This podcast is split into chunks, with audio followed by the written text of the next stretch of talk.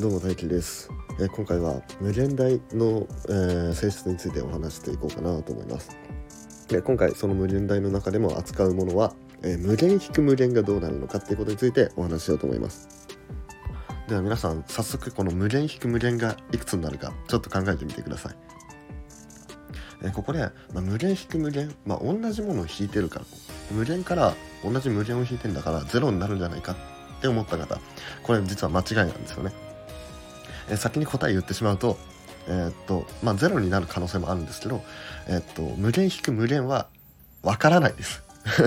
これまたなんか、なんだそれと、数学そんなこと言うんじゃねえよっていう思われるかもしれないですけど、これは本当にわかんないんです。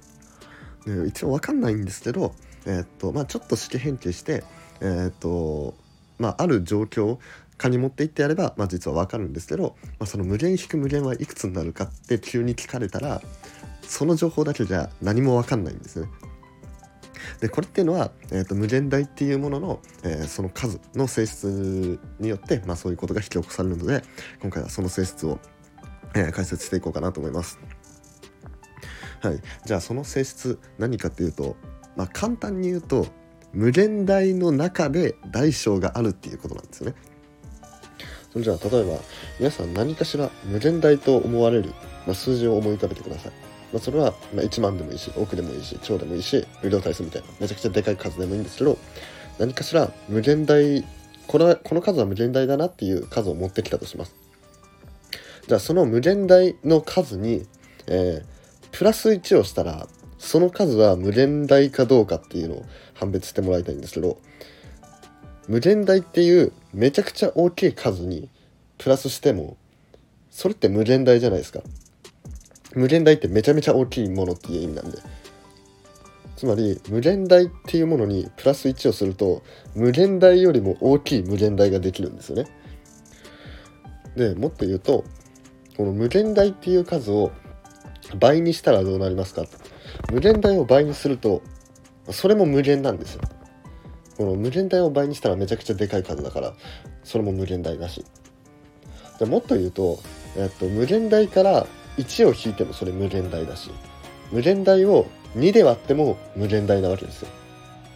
ってな感じで無限大に、えーと、有限の数を足したり引いたりかけたり割ったりするっ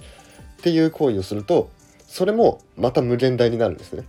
その無限から無限の数を、まあ、足したり引いたりするのはまた変わってくるんですけど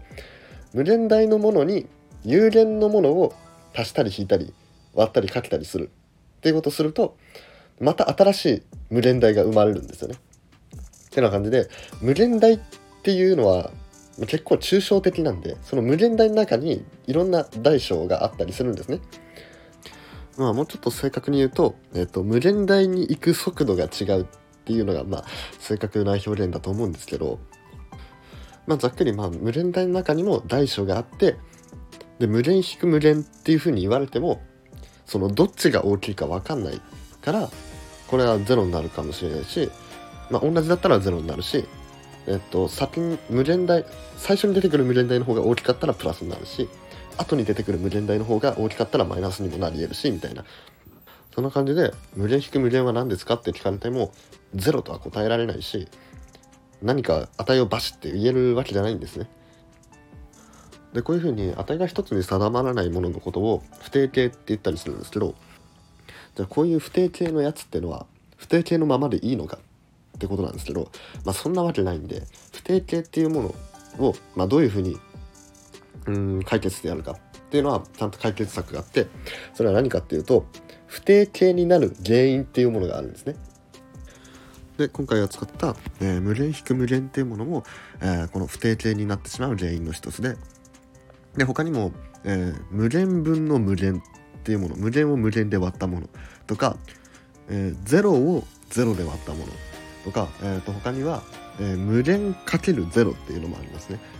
みたいな感じで、えー、こういう無限とか0を、えー、足し算引き算とか掛け算割り算する時に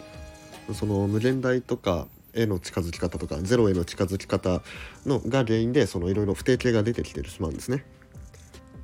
でそれらをうまいこと数式でその解消してあるんですねそういう無限引く無限とかそういう不定形の形が出ないように式変形してから、えー、この無限とか0を入れたものを計算するっていう、まあ、そういう順番になってくるんですね。はい、じゃあここまでなんか無限とかゼロとかいろいろ話してきたんですけどじゃあこれ何に使うんだって話ですよね。これあの、まあ、数学的には極限っていう操作するんですけどこの極限っていう操作はこれもう丸々全部微分に使われるんです。なんなら微分をしたいがために極限が生まれたと言っても過言ではないですが微分を正しく理解しようと思うともう極限は必須なわけですね。じゃあこの極限っていう操作がどういうふうに微分に使われているかっていうとまず微分っていうものはざっくり言うと、えー、ある点での、え、傾き具合を求めるものなんですね。え、例えば、え山登りをしてる時に、えある場所で今自分はどれくらいの角度で、え上に上がってうん山を登っているのかっていうのを計算するのが微分なんですよね。じゃあこの微分はどうやって計算するかっていうと、えさっきの山登りの例を、え出しますけどえー、例えば自分の今いる場所を A としてじゃあこの A でどれだけ傾いているかっていうのを調べたいんですけどどうするかっていうと、えー、じゃあ分かりやすくその山の頂点を点 B としましょうか。でそれで、えー、っと今いる点 A の場所、まあ、自分の今いる場所から、えー、山の頂上点 B を、えー、見てるとすると、えー、点 A から点 B まではどれだけ傾いているのかっていうのはえー、分かりますよね。この今いる地点 A と、えー、頂上の点 B を結んだその時の直線の傾きを求めればいいです、ね。でそこから山の頂上にあった点 B っていうものを、えー、ちょっとずつ山の頂上から下山させてやるんですね。まあ、点点を下山させるって表現は分かんないですけど 合ってるか分かんないですけどこの点を、えー、っとまあ、山の山の斜面沿いにどんどんどんどん自分に近づけるんですよ。そしたらこの直線 AB の傾きっていうのはだんだんだんだん自分がいるところの傾きに近づいてくるっていうのが分かりますかね？でこれ今ちょっとごめんなさいあの目線の話じゃなくてあの自分の今の足元の位置を点 A としてくださいね。あの山に接しているところを点 A として、えー、と山の頂上を点 B としてでどんどん近づいていくとこの直線 AB の傾き具合っていうのはだんだんだんだんその自分がいる地点の傾きに近づいていくことが分かりますかね？でここで1個注意なんですけどこれどんどんどんどん近づいていくんですけど一緒にしちゃいけないんですよ。直線っていうのは、えー、2つ点が取れて1本の直線が決まるんで重なっちゃうとその線が決定しない直線が決定しないんですよね。なんでここでえー、っと無限にゼロに近づけるっていう操作をしたいんですよ。でここで出てくるのが最初に言った極限というものでで実は最初に言った無限引く無限とか、まあ、0分の0とか言ったんですけどこれって無限とか0をそのままバーンってぶち込んでるわけじゃなくてこれはちょっとずつ無限に近づけていくとか0に近づけていくっていう風にこの0を入れる無限大を入れるってことじゃなくてそれにはならないけどそれに近づけたらどうなるかっていう話をしてたんですね。でここで出てきた、えー、ゼロに近づけるっていうのが、えー、さっきやった山の傾き今いるところの傾きを求める操作で使えるんですよね。でこのやり方っていうのはそっくりそのまま、えー、微分のやり方と一緒なんででこの極限をするっていう操作っていうのは微分に大いに役立っていると。じゃあここでじゃあその微分は何に役に立つんだって言われると思うんで、まあ、それについてあの俺が過去にねあの話してるやつ、えー、っと微分と積分の話とか、えー、っとまあ、微分だけにフォーカスしたやつもあるんで、まあ、よかったらそっちも聞いてみてください。はい、じゃあ今回は無限引く無限はどうなるのかっていう話をしていきました。